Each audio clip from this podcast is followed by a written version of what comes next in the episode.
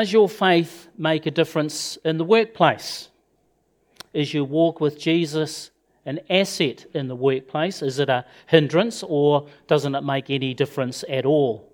What would happen if my colleagues or my boss found out I was a Christian? Would I be mocked in the workplace? Will I be passed over for promotion? Will I be given all the rubbish jobs to do? Maybe it's best that when I clock in in the morning that I park my faith at the office door and don't pick my faith up again until I clock out at the end of the day. What do you think? Where does our faith fit in the workplace? Now, these are questions Christians in the workplace wrestle with. Maybe you're wrestling with them at the moment, or maybe you know someone who is wrestling with how to express their faith in the workplace that they're in. Well, this morning we're going to explore this as we come through 1 Peter. Today's passage, we will see that as we honour God in the workplace, not only can He impact our colleagues, but He can impact us for His glory in life changing ways. So let's pray. Heavenly Father, as we come to your word, help us to understand what your Spirit is saying to us through Christ our Lord. Amen. So, as we're moving through 1 Peter, let's dive in where we left off last week. We come to 1 Peter chapter 2, verse 18. Slaves, submit yourself to your masters with all respect, not only to those who are good and considerate, but also to those who are harsh. Now, this initial reading of the verse is very alarming if you think the preacher's now going to apply this to the workplace. does the Bible say that as an employee, I am a slave and my boss is a master, and that's how we're supposed to interact? Surely not. No way am I going to go down that track. Is that what the Bible's saying about the workplace? Well, those are valid concerns, and uh, it's a reminder that New Testament days, 2,000 years ago, some things we carry across very easily. But some things we have to stop and think, well, what was the situation then? And how does it apply to us today? And that's what we're going to do. What was the situation back then? And how does it apply to us today? And so we're going to start by looking at the very first word in verse 18, which is slaves. Slaves submit. Now, the word used here is oiketes, oiketes, and it means household slave and it's only used once in the Bible. Most of the time, we have the word doulos, and that's where most of the phrases for slave work. So we need to spend some time working out what a household slave is. And it's more than just someone who does domestic help, it's more than someone who does the laundry and keeps the place clean, cooks the food. Household slaves in Bible days could also be people that were skilled and educated people that was skilled and educated. So, not just domestic help, but also tutors and teachers for the children of the household. Could be household slaves. Those with medical experience could be household slaves. Uh, tradespeople, because obviously it was the wealthy in the main that had slaves. And so, if you were a wealthy farmer, you would have slaves skilled in horticultural and agriculture. And also, you had slaves that were managing these households. Managers. So there were slaves, household slaves that actually had slaves underneath them. And of course, the most famous household slave in the Bible is Joseph of Technicolor coat fame. Let's just briefly consider Joseph as a household slave. We remember the story as an older teenager, he was sold into slavery by his brothers and was bought by an Egyptian slave owner, a very wealthy man called Potiphar. And because God was with Joseph, Joseph uh, was given more and more responsibility until we read in, read in Genesis chapter 39, we read this. This is Joseph talking about his responsibilities under Potiphar. Genesis 39, verse 8. With me in charge, my master does not concern himself with anything in the house Everything he owns, he has entrusted to my care. It goes on to say, as no one is greater in this house than I am. And so Joseph was very skilled. He'd be like a CEO or a senior manager, and he had the other slaves were under him. And we also see this in his next move because, of course, he was thrown into prison. And there, because God was with him, he became the CEO of the prison almost. And we see this in verse 22. So the warden put Joseph in charge of all those held in prison, and he was made responsible for all that was done there. Amazing, isn't it? And so Joseph, the household slave. So this has implications for us understanding back into 1 Peter.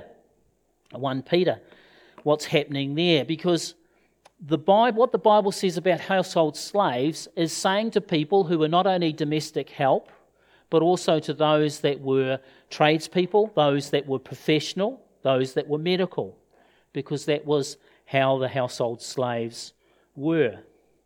And you might say to yourself, well, how did household slaves come about? How did these people, if they were skilled people, become slaves? Well, there were two ways that household slaves were acquired. One is if someone got into debt in New Testament days, there were no bankruptcy provisions. You couldn't declare yourself bankrupt through a legal process that you can today. You either had to sell everything that you had to pay off your debt, and if that didn't wasn't enough, you then paid yourself and your family. You sold yourself and your family into slavery to pay back your debt. And so that is how some skilled people ended up being household slaves.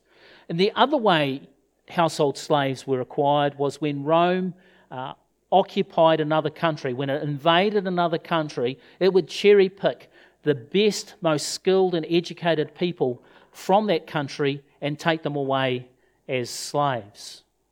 And so that's why, when Peter writes this to Christians, some of them were household slaves, were skilled and educated, and some weren't.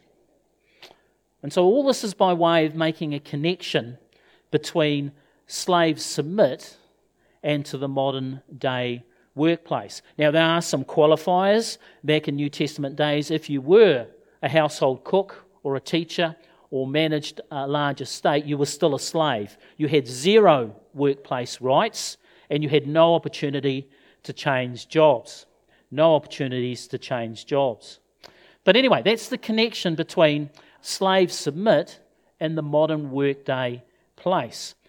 So back to 1 Peter verse 2 verse 18. Slaves, submit yourselves to all your, to all your masters with all respect uh, not only to those who are good and considerate, but also to those who are harsh. Submit and respect. Now, if you remember from last week, last week we spent time looking at what it meant was to respect and submit to the government. And in a few weeks' time, we'll be looking at what it is to submit within the marriage context. And so we're in the middle of a theme here where Peter is saying these are the situations where, as Christians, you need to submit and to respect. And so, what do you think? Is this good advice? It certainly raises questions, isn't it? If not red flags, are we to submit in the workplace as a New Testament slave submitted to their masters? And so, this is where we need to have a look at the train of thought. We'll just whip back through here to 1 Peter. To 1 Peter. So, before we get back into the detail and the application of what it is in the workplace to submit and respect. Let's just finish with Peter's train of thought. Let's see where he's going with this. So he says, uh, submit and respect. And then in verse 19, he says this For it is commendable if a man bears up under the pain of unjust suffering because he is conscious of God. But how is it to your credit if you receive a beating for doing wrong and endure it? But if you suffer for doing good and you endure it, this is commendable before God. So we're following his train of thought. Submit and respect. And if you suffer unjustly, then you are to bear it because of God. And he, he's really clear on this. He repeats himself in these two verses. We are commended when we suffer unjustly and bear it well because of God. We get no credit, though, if we suffer because we deserve it. He's saying, as Christians, do not behave in a way where you deserve the punishment you get in the workplace or the discipline. And then he repeats himself again, saying that we are commended if we do suffer unjustly, if we bear it because of God. Now, this bearing of suffering is a core Christian principle that is not just restricted to the workplace. It is the mark of a Christian that there are times when we suffer or are punished unjustly and we bear it well. Why? And Peter makes this very clear in the next verse, in verse 21. Why are we to bear unjust suffering? Verse 21 To this you were called, because Christ suffered for you, leaving an example that you should follow in his footsteps. This is another difficult verse, really, isn't it? What's it saying here? Let's break verse 21 down. To this you were called. To this you were called. What we were we called? Well, at the end of the verse, we were called to follow in the footsteps of Jesus. It's a wonderful definition of a Christian, really, isn't it? Christians are Christ followers. They're not just people who come to church. Uh, they're not just to uh, just people who adhere to a certain theological belief. They are people who follow Jesus. We are to follow Jesus. And part of what that means is that we will suffer. Now, following Jesus is filled with wonderful things.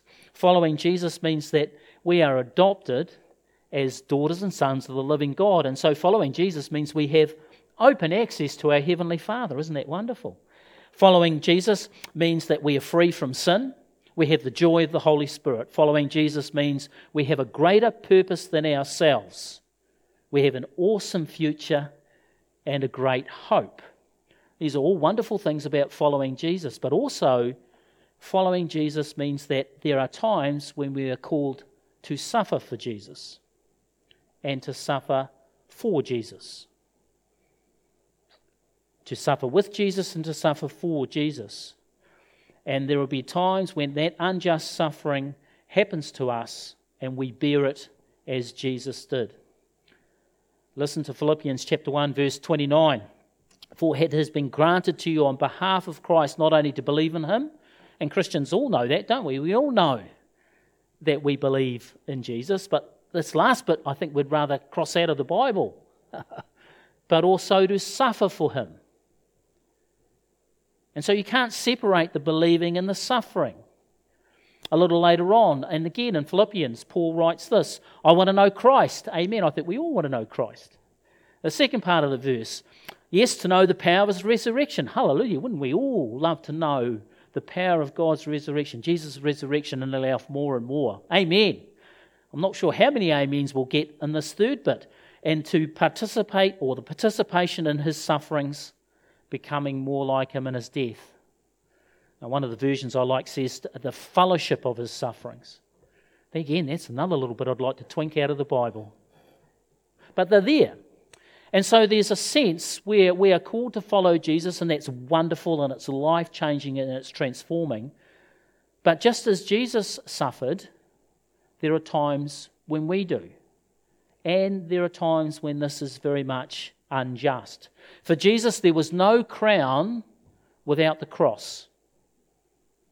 And for us, there is no crown without the cross. And Jesus asked us actually to take up our cross and follow him daily. So there is a sense that the mark of a Christian is someone who, when they suffer unjustly, they bear it well, whether it be a health issue that nobody deserves, whether it be a relationship breakdown that had nothing to do with you, uh, whether it be a difficult employment place, whatever. There are times when we are called to suffer unjustly and to bear it like Jesus.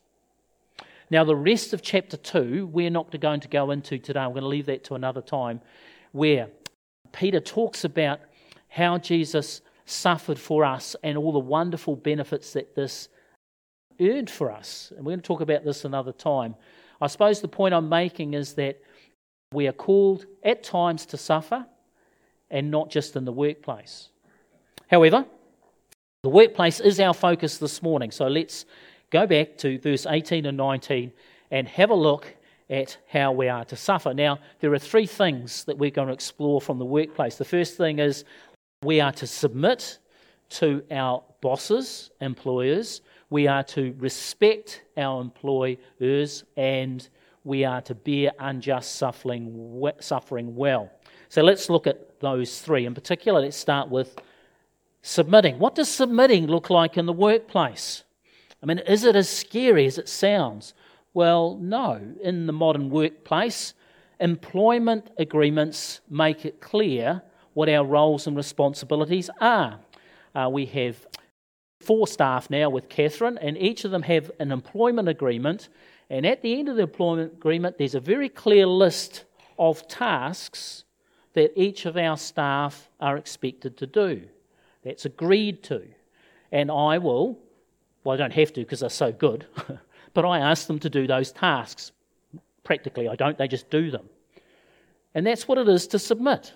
You've got a clear list of, of tasks, and you do them to the best of your ability as to the Lord first. And there comes a time when uh, every 12 months we have a formal sort of review and we sit down and, and, we, and we negotiate, if we need to, different tasks. We don't need to do this anymore, we do that. And that whole process is what it is to submit. And that's wonderful if you've got a good boss. Not so good if you've got a harsh or inconsiderate boss. And what the Bible sees here is not only to submit to good bosses, but also to those who may be inconsiderate. So, if you have an inconsiderate boss, the expectation is that you still fulfill your roles and responsibilities as best you can, because as I mentioned before, we work to the Lord first and our boss second. However, what if an inconsiderate boss asks you to do something outside your job description and you don't really want to do it for whatever reason? Uh, maybe your workload is up here and you know you're facing burnout and things like that. Well, as long as the request doesn't break God's laws, then such requests need to be considered seriously. And if the workplace is already unhealthy, even toxic, this makes the call even more difficulty. So, working through that process is what it may mean, and it may mean that you do end up doing things that, that you personally don't really want to do. They don't contradict God's laws, but it means that you do them, and you do them because you're a Christian. So, submitting. What about respecting? What does it mean to respect? Again, if your boss is good and considerate, then it's not really an issue. It just happens naturally, doesn't it? But what about if your boss is not good and considerate? And as a Christian, it's important not to take your frustrations out at work, not to moan about the boss or talk behind his back in the workplace context. It's not easy, but it's best to find someone else to talk to about your workplace problems when it comes to a boss you can't respect. Maybe you talk to your spouse, so be careful because they don't want to hear that every night when you come home from work. So, but you've got other folk as well. You might have uh, your friends and also Christian people that you know, maybe in a Bible study home group and situations like that. So, one of the other things you can do is even take initiative in a situation where the boss doesn't deserve respect and try and nudge the culture into a more healthy place. Often, bad bosses create a bad culture or even toxic culture. And maybe God's calling you there to make a difference by behaving ethically and respectfully and supporting your colleagues who are struggling. It can be a wonderful but difficult, even mission field, to be working in a place where the boss is harsh and inconsiderate. So, let me tell you a story to help show the balance between submitting and respecting. This is a story. A newly employed receptionist took a call as her boss walked by the receptionist's desk. So she covered the mouthpiece and asked her boss whether he wanted to take the call there at the receptionist's desk or whether he wanted to take the call in his office. Upon hearing about the name of the one who was on the other phone, the boss said, Tell him I'm out of the office. The secretary paused for a moment, and, and being a Christian, she said, This still covering up the handset. Boss, I won't lie for you, and I won't lie behind your back. Where would you like to take the call? Well, the boss was furious and he stormed into his office and he took the call while the secretary quietly put her things together because she was expecting to be fired. Notice what she did there. I think she got it 100% right, didn't she? She submitted to God first because what the boss asked her to do was unethical. You know, God tells us not to lie, and she was refusing to lie. But notice how she respected her boss. Notice how she said, Boss, I will not lie to you, and I will not lie behind your back. That is respect for her boss. Talk about courage. Talk about Christian witness. Talk about following in the footsteps of Jesus. Notice how she also expected to be fired. She was new there and she didn't really know which way her boss would go that. Was her boss considerate or was he harsh? If fired, though, she was prepared to bear unjust suffering and to bear it like Jesus would. So, what happened? Well, after the boss cooled down, he called her in, and there were words. but there were words that were honest words between both the secretary and the boss. It turned out the boss valued honesty. And once he'd thought about it, he decided she could keep her job. And they developed a very positive, close relationship. Why? Because the boss knew that she would never lie behind his back or to him, and that he knew that she respected her. However, at the end of the day, she was fully prepared to follow the example of Jesus no matter what the outcome. Now, I want to finish here. There's a lot more that can be said, and people's employment situation is very different. I was talking to my daughter, who's a second year doctor the North Shore Hospital. I mentioned some of these things, and it ended up being quite a almost heated conversation because she's right in the middle of a very difficult second year doctor, you know, and long hours, and uh, the management always asking him to do extra. So she had some very interesting things to say. So I said, I'll listen to my sermon and we'll talk about it again. But there needs to be some qualifiers, isn't it? Because when it says slaves submit to your masters, we cannot carry that across literally because we are not in a slave master relationship. Modern employment law protects the rights of employees and it should be accessed. You know, if you need to access employment law and you're a Christian, you do it. the threshold needs to be high, but you don't stay in a toxic environment or a dead end job or an unfulfilling job just because you're a Christian. If we had time, would be interesting to have a look at what the Apostle Paul said in 1 Corinthians. In 1 Corinthians, he also tells the slaves to submit to their masters, but then he adds, if you have the opportunity to get free, then take it. Seize it with both hands and become free. And I think the application there for Christians today is you don't have to stay in a dead end job or a toxic position. You can take your freedom after prayerful consideration, you can move from one job to another if the job is difficult, unfulfilling, dead end. However, think about this. It may be that you're in a difficult work situation because God is calling you there to make a difference.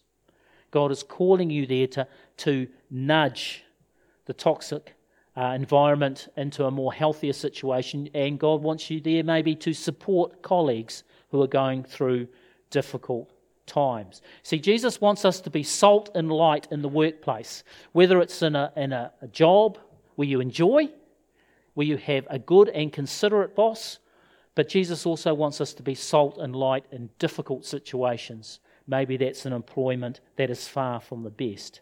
However, as we look to Jesus, as we ask His Holy Spirit each day to help us to be the best workers we can, as we submit, respect, and bear undeserved suffering, Jesus can make all the difference in the world. Let's pray. Heavenly Father, not all of us are in the workplace, but we can remember when we were. And we certainly have family members, Lord, that are in the workplace, and some of them are struggling.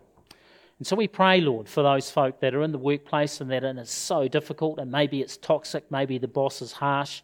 We pray, Lord, that you will give them strength and wisdom. Give them wisdom to know whether it's time to leave or whether it's your call for them to stay and be salt and light. And all these things, Lord, teach us what it means to, to submit, to respect, and to bear suffering, especially undeserved suffering, as Jesus did. We pray this through Christ our Lord. I mean.